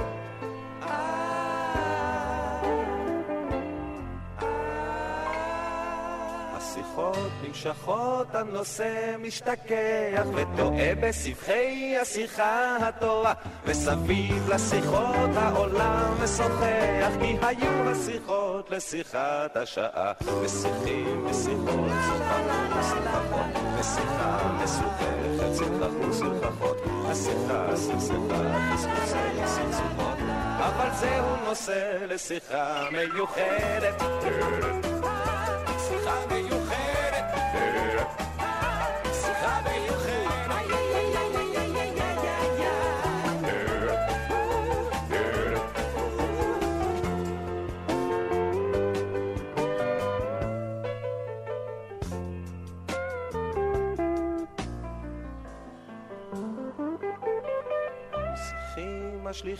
משיחים בנסתר וגלוי עוקב אחריהם העולם עוקב לא לשווא.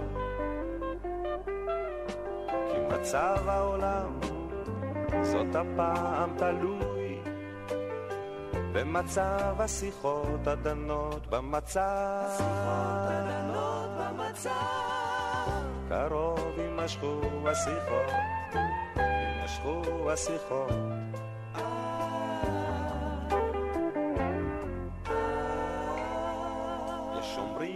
אסור עוד לשהות ולדחות, כי תבל עלי חוץ שערה מתנודדת, בא הזמן לשנות את דרכי השיחות, אבל זהו נושא לשיחה מיוחדת, משיחים לשיחות, שיחות, לשיחה מסובכת, שיחה ושיחות, השיחה סכסכה, פספוסי סכסוכות, אבל זהו נושא לשיחה מיוחדת.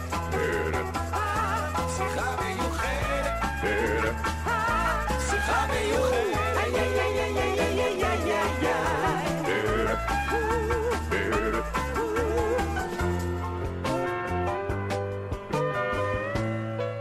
אנחנו רוצים לדבר גם על אה, נתן אלתרמן והתיאטרון, המחזות אה, שהוא כתב. אה, נזכיר אולי, דן, כנרת כנרת, כנרת כנרת, זאת. הייתה ההצגה הראשונה, אם כי המחזה שנכתב מבחינת סדר הכתיבה שני, אחר כך היה פונדק הרוחות, אחר כך היה שלמה המלך ושלמי הסנדלר, שזה בין נגיד, תרגום ל- כן. לכתיבה, אחר כך היה משפט פיתגורס בהבימה, ובעצם המחזה האחרון בסדר המחזות, ב-66, זה אסתר המלכה. ונדבר אולי עם מי שהיה שם אה, ברגע האמת, כשהדברים קרו, ואולי אפילו לפני רגע האמת, וזהו השחקן, הבמאי, אה, עודד קוטלר. שלום לך, עודד. שלום איריס, מה שלומכם? מצוין. ואתה, עודד, היית בין אה, הנבחרים שבעבורם נתן אלתרמן בעצם קרא, או כמו שאנחנו אומרים, הקריא את כנרת כנרת. נכון, נכון, נכון. אני הייתי אז אחד מבני המשפחה והמצומצמת. אחר כך אה, נכנס למשפחה המורחבת, אבל זה סיפור אחר.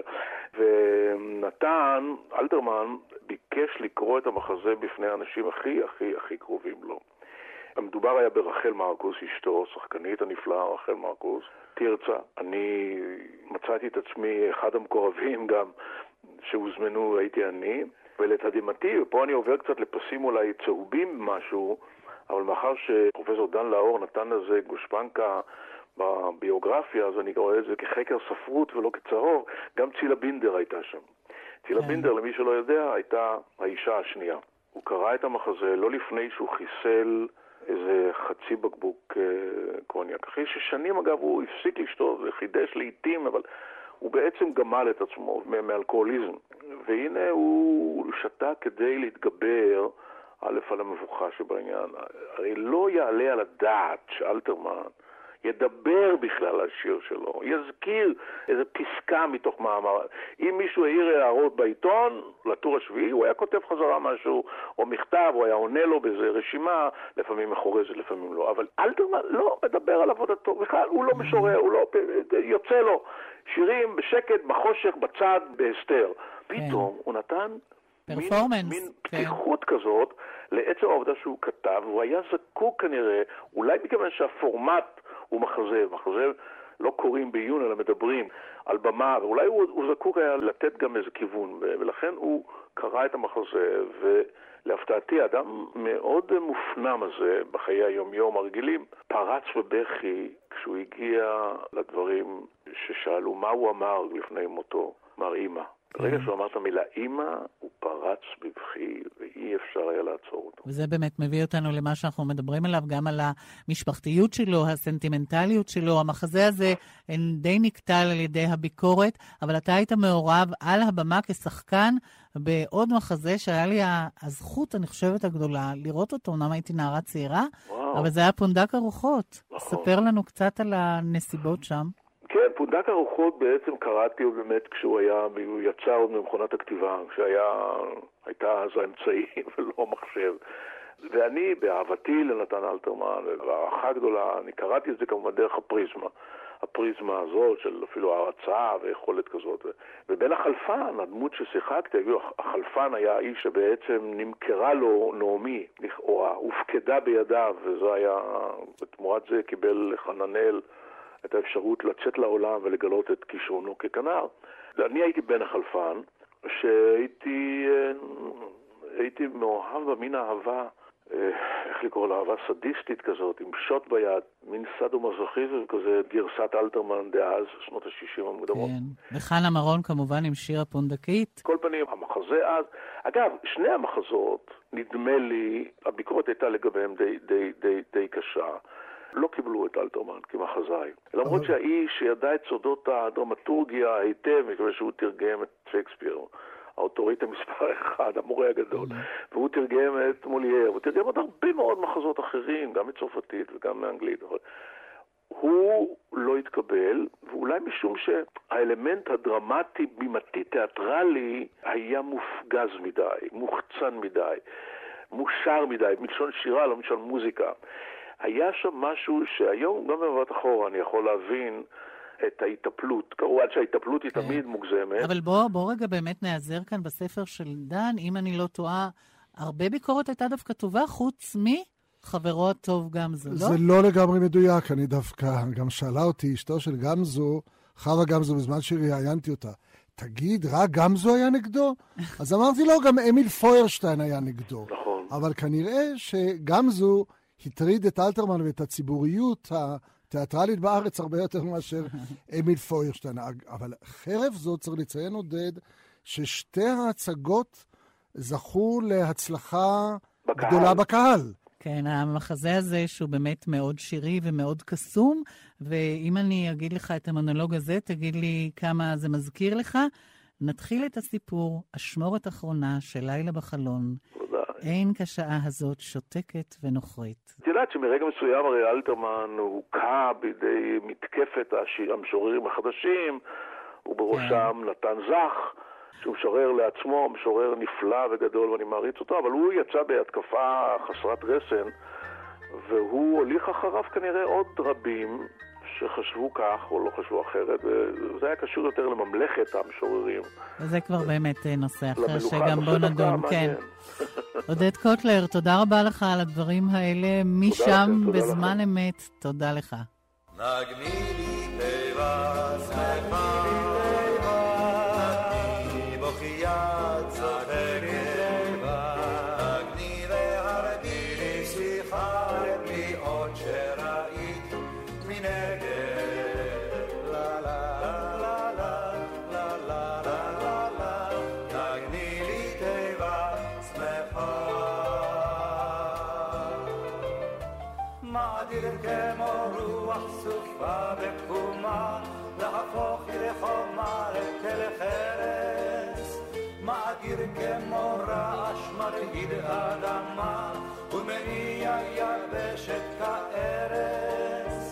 סוד כוחה יש פתרון לו, אבל ייתכן כי לפתור לעולם לא נוכל.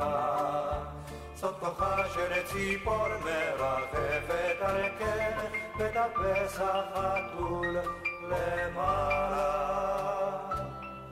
נגני לי תיבה, נגני לי תיבה, נגני בוכייה צוחקת,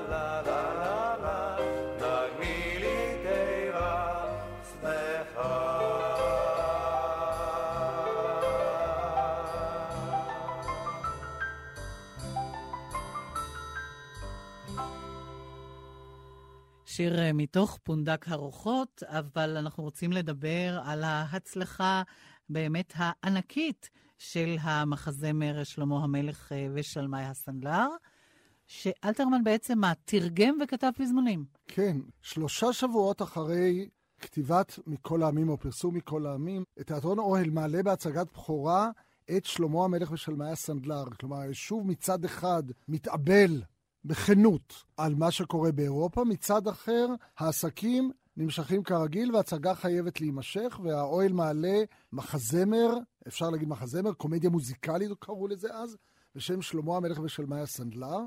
הכותב הוא מחזאי יהודי גרמני שחי בארץ, סמי גרונמן, מחזאי מאוד מאוד מאוד מוכשר, שחי בארץ וכמו רבים אחרים לא מסגל לעצמו את העברית. באיזה שפה אלא הוא כותב כותב? בגרמנית. מהמם. ואלתרמן כבר תרגם מערכונים שלו למטאטא הרבה לפני כן.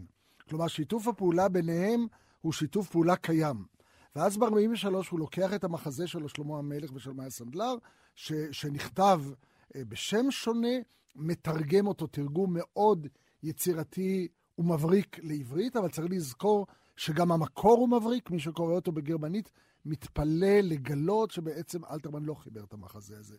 ואז האוהל בבימויו של משה הלוי, עם שמחה צחובל, שהיה שחקן ידוע ובולט אה, באותן שנים, יוצא עם ההצגה הזאת, וזהו להיט בלתי רגיל. וב-62' הקאמרי בעצם חוזר אל ההפקה של 1943. אלתרמן מתרגם מחדש, הנוכחות שלו בטקסט היא הרבה יותר מסיבית מאשר בפעם שעברה, ומאחר שגרונמן איננו נמצא כבר בחיים, נוצר איזשהו רושם מוטעה שבעצם זו יצירה של אלתרמן, אבל זהו רושם מוטעה. זאת יצירה משותפת uh, לשניהם. ישנם סיפורים ארוכים על תקלות שהיו בחזרות ואי שביעות רצון מעבודתו של שמואל בונים. אלתרמן היה מאוד מאוד עצבני סביב זה. אגב... כלומר, הוא ישב בחזרות תמיד, ופיקח. תמיד, בכלל, בכלל, כן. אלתרמן היה איש במה. אלתרמן לא היה רק משורר דגול, אלא הוא היה באמת, כמו שראינו, בעל קריירה גדולה בעיתונות. ובמקביל לכל הדברים האלה הוא היה מעורב בתיאטרון הצוואר, גם במטאטא, גם במקומות אחרים. הוא לא כתב והלך, הוא כתב ונשאר. ובשלמה המלך ושלמה סנדלר הוא היה מעורב לפרטים אה, בתקופת החזרות. בשלב מסוים הוא אפילו תבע להפסיק את החזרות ולבטל את ההצגה. הוא לא היה מרוצה ממה שראו. עיניו, אבל אחרי ככלות הכל, ההצגה עלתה על הבמה והייתה לימים ללהיט הגדול ביותר, אולי של התיאטרון הישראלי בכל הזמנים.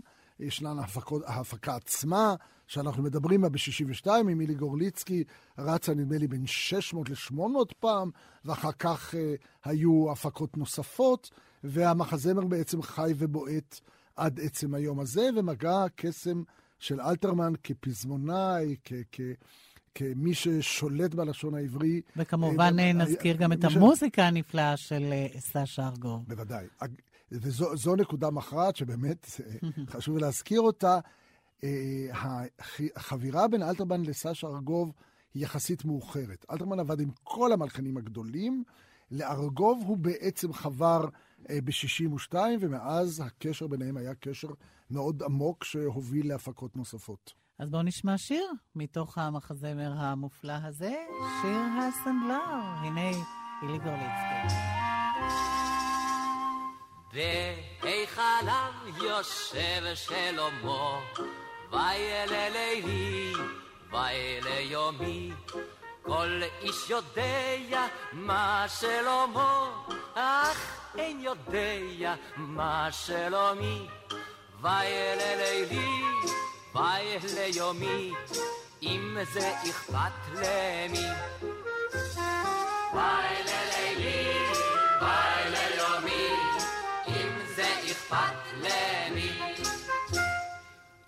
הבקבוק שלומי לא רע, אך שלום שלמה טוב יותר, כי על טיפה כזאת מהרה, גם הוא איננו מוותר. וילא לילי, וילא יומי, אם אין אתה לי מי.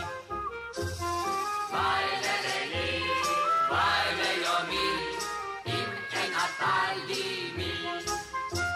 אני שלמי והוא שלמה, ושמי שלי דומה לי שמו, אבל בין שמו שלו לי שמי, בכל זאת יש הבדל ראשוני. וילא לילי, וילא יומי, אם אין אני לי מי.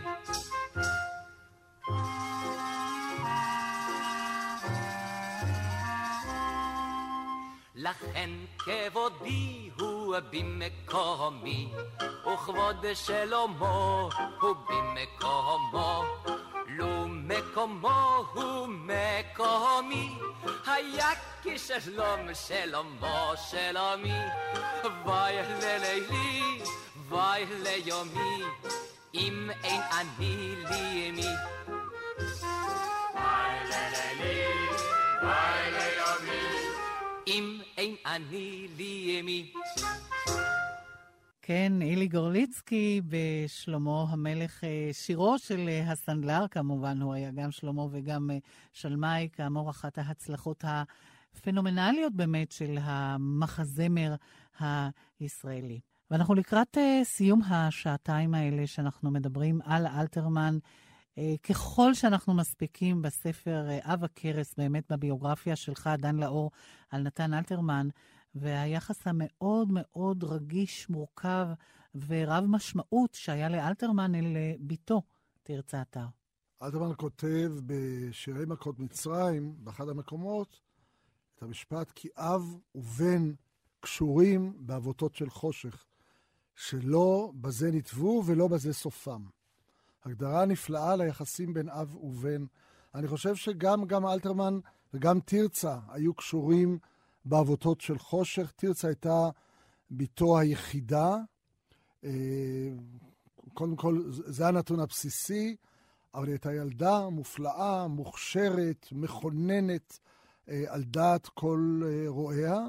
והקשר בינה לבין אלתרמן היה קשר חזק מאוד, אינטנסיבי מאוד, שדווקא הלך והתעצם כשתרצה נעשתה נערה אה, בוגרת, אה, כשהיא התחילה אה, ליצור דברים משל עצמה, היא בעצם פעלה בשני כיוונים, היא הייתה גם, גם כותבת, ובאיזשהו מקום המשיכה את הקריירה של האבא שלה, והיא גם הייתה בעלת נטיות מאוד ברורות למשחק, והופיעה לבמה, והמשיכה את ה...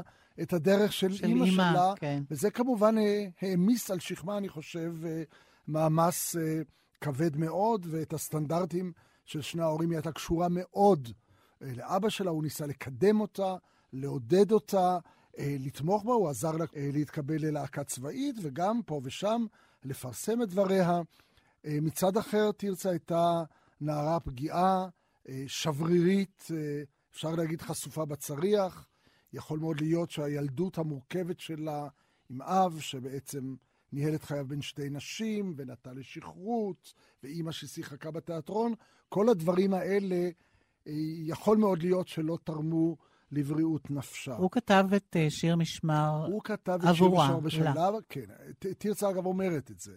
כשהעלו את, את, את אה, חגיגת קיץ אחרי מותו של אלתרמן על הבמה, תרצה התראיינה לטלילה בן זכאי במעריב, והיא אמרה שם באופן מפורש, כשבת נקלט למצוקה, אז אב רגיל קורא לה, קורא לה לשיחה, קורא לה לסדר, מדבר אליה, הוא מצא את דרכו אליי בשיר. והשיר הוא שיר משמר, על רקע משבר מאוד מאוד קשה שתרצה חוותה אותו בשנת 62, הייתה נשואה לעודד קוטלר, הם נסעו ללמוד משחק אה, בניו יורק, ובשלב מסוים קוטלר הזעיק את נתן אלתרמן לבוא לניו יורק, כיוון שתרצה נקלעה למצוקה נפשית גדולה, אובדן משקל, אה, סימפטומים אחרים, דיכאונות, אה, חוסר, חוסר רצון אה, להמשיך ולעשות את הדברים שהיא עשתה קודם לכן.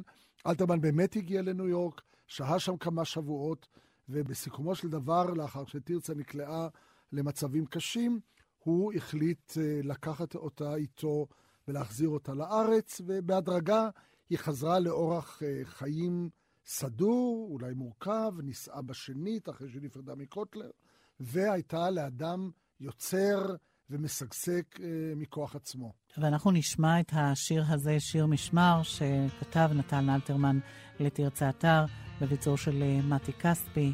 הנה. שמרי נפשך, כוחך שמרי, שמרי נפשך, שמרי חייך, בינתך, שמרי חייך. מקיר נופל, מגג נדלק, מצל חשב, קלע, מסכין, מציפורניים.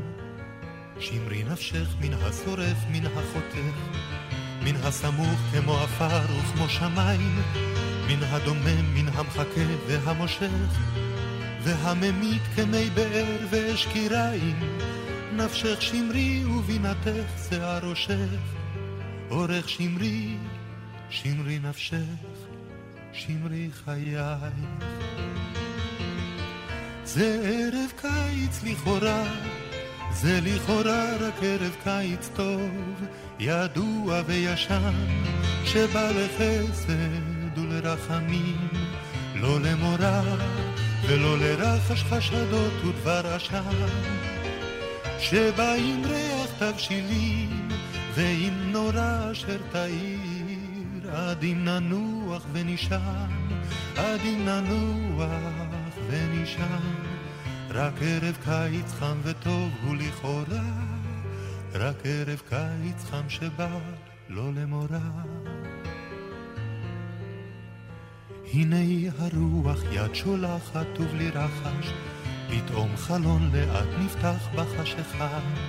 אמרי מדוע את צוחקת כמו פחד, אמרי מדוע את קופאת כמו שמחה. אמרי מדוע העולם כוזר עדיין, ואש ומים מביטים בו מכל צד. אמרי מדוע בו מפרפרים חייך, כמו ציפור מבוהלה בתוך כף יד. אמרי מדוע את מעוף ורעד כמו ציפור בחדר, בחפשה אשנב. זה ערב קיץ לכאורה, זה לכאורה רק ערב קיץ טוב, ידוע וישן, שבא לחסד ולרחמים, לא למורא ולא לרחש חשדות ודבר עשן, שבא עם ריח תבשילים ועם נורא אשר תאיר, עד אם ננוח ונשען, עד אם ננוח ונשען, רק ערב קיץ חם וטוב הוא לכאורה, רק ערב קיץ חם שבא לא למורא. שמרי נפשך עייפה, שמרי נפשך, שמרי חייך בינתך, שמרי חייך, שיער ראשך אורך שמרי, שמרי יופייך, שמרי ליבך הטוב, המציאו בידיי.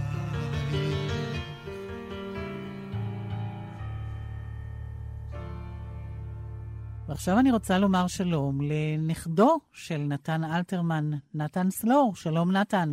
שלום איריס, שלום דן. שלום נתן. ואתה נושא, נושא בעול, כשהיית צעיר מאוד אז התנגדת, אבל בסופו של דבר באמת היום אתה, אפשר לומר, מנחיל אפילו את המורשת אה, של סבך, נכון?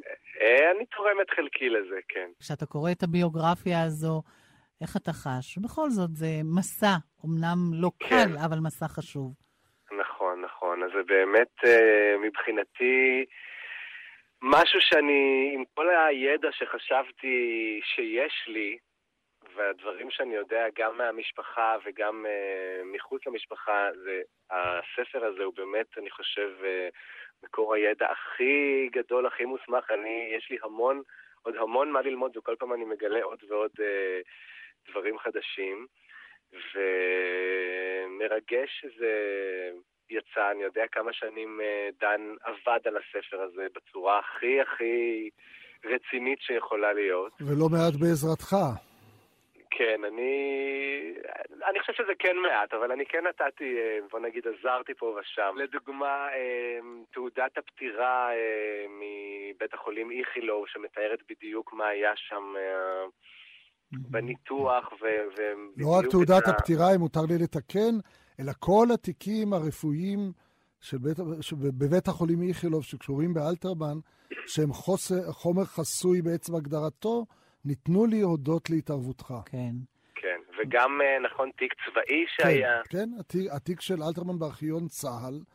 אלתרמן התגייס למלחמת השחרור ונלחם בה. ועמד על זה, שהוא לא יהיה בתרבות, ו- אלא... וניסה להיות כן. חייל קרבי, אומנם במשך זמן קצר מאוד, אבל בכל אופן זה מוכיח משהו, לא רק לכתוב על מגש הכסף, אלא לנסות ולהיות חלק ממגש הכסף. ואל התיק הזה יכולתי להגיע רק uh, בעזרתו ובהרשאתו של נתן. כן. כן. ויש לנו גם אה, ביצוע שלך, אתה שר כמובן, גם משירי אמך, תרצה אתר, וגם משירי סבך. אה, ביצוע שאולי ככה מכניס באמת חיים חדשים לשיר קדום של נתן אלתרמן ודניאל סמבורסקי, מתוך אה, נכון, סרט חיים מתוך חדשים. ב-35 יצא לאקרנים אה, סרט שעשה הרבה מאוד רעש בארץ, בעולם, גרם אפילו, אומרים, להגירה של יהודים לארץ ישראל מגרמניה וממקומות אחרים, סרט אה, ששימש גם סרט תעמולה לחיים חדשים, על החיים החדשים בארץ ישראל, הופק על ידי קרן היסוד, במאי מצוין יהודה למן, אה, קריינות בכמה שפות, ואלתרמן בין ה-24-25, קשה לדמיין, נקרא לכתוב את השירים לסרט, ודניאל סמבורסקי, שהיה גם כן, היה עולה חדש באותן שנים, חיבר את המוסיקה, והתוצאה ידועה. כן, הם הלחינו יחד גם את uh, זמר הפלוגות. כעבור שלוש שנים, כן. כן. אז נתן, ספר קצת על הקלטת השיר. השיר הזה זה בעצם uh, גרסה שעשיתי עם uh, המוזיקאי רמי הראל, שגם uh, איבד ומנגן כאן uh, פסנתר, וזו גרסה שעשינו, הקלטנו אותה אצלכם בכל ישראל לפני כמה שנים, כשיצא ספר שנקרא שירת העמק, לקחת את השיר הזה ולעשות את הגרסה יפה. שלנו. ואתה כן. לא הכרת את סבך, יש לומר? לא, אני לא הכרתי, אני נולדתי שנתיים לאחר מותו, mm-hmm. בשנת 72, ואצל אימא שלי השם כבר היה מוכן, אני חושב, מי... מי... ברגע שהיא ידעה ש... זאת אומרת, אז עוד לא ידעו אם זה הולך להיות בן או בת, אבל ברגע שבקעתי לאוויר העולם, אז לפי מה שאבא okay. שלי כן. מספר, היא התחילה ככה לצעוק, זה נתן, זה נתן. השם כבר היה מוכן. ויש לומר שאתה אפילו מזכיר ודומה לו במראה פניך. נתן סלור, תודה רבה לך. תודה רבה לכם. ואנחנו נשמע את הביצוע שלך על השיר הזה.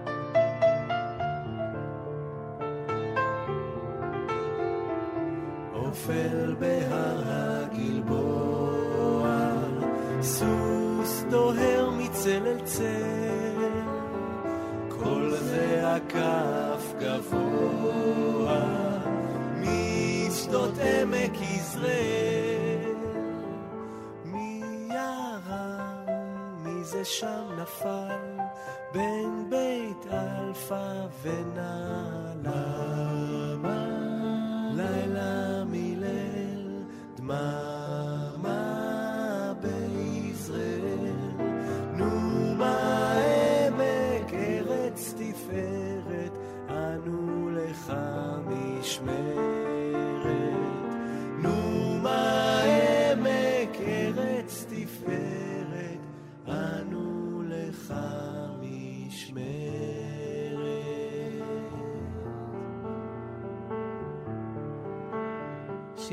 העמק, וזה מביא אותנו באמת לסוף התוכנית ואולי לסגירת המעגל על חייו של נתן אלתרמן, כפי שבאו לידי ביטוי בביוגרפיה שאתה כתבת, דן לאור. אה, כמובן, גם סוף דרכו הפוליטית שהייתה הפוכה אולי מתחילתה. אפשר לומר, כן. 67, מלחמת ששת הימים. אה, כל החברה הישראלית אה, חווה איזשהו אה, שבר גיאולוגי, ואפשר לומר שאלתרמן באופן מסוים אה, היה ססמוגרף, או אחד הססמוגרפים של השבר הזה. אלתרמן, אם אפשר לומר כמעט בלשון מליצה, התעורר בבוקר שלמחרת המלחמה עם תורה מדינית חדשה שהוא לא החזיק בה קודם.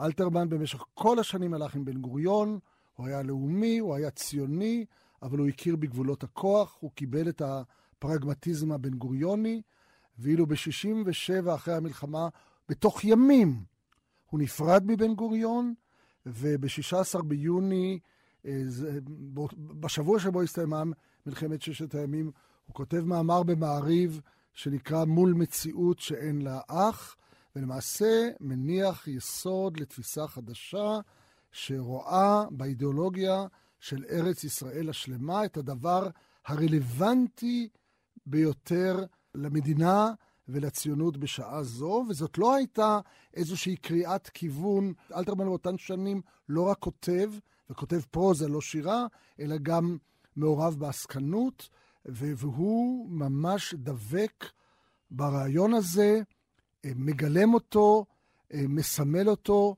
ולמעשה אה, עושה שינוי, אם אפשר לומר, מאוד דרמטי בתעודת הזהות הפוליטית שלו, נושא שדובר בו הרבה, ושאני מניח שהעניין הזה, כמו עניינים אחרים, בעשייתו, בכתיבתו של אלתרמן, עוד יידונו מכאן ואילך. תודה רבה לך, דן לאור, שבאת אלינו לאולפן לדבר על הביוגרפיה על נתן אלתרמן שכתבת. ותודה לך, לכם, על הנדיבות הגדולה והזמן שהקדשתם לנושא הזה. כי סערת עליי לנצח הנגנך, שהחומה עצור, לך שב אציב דלתיים.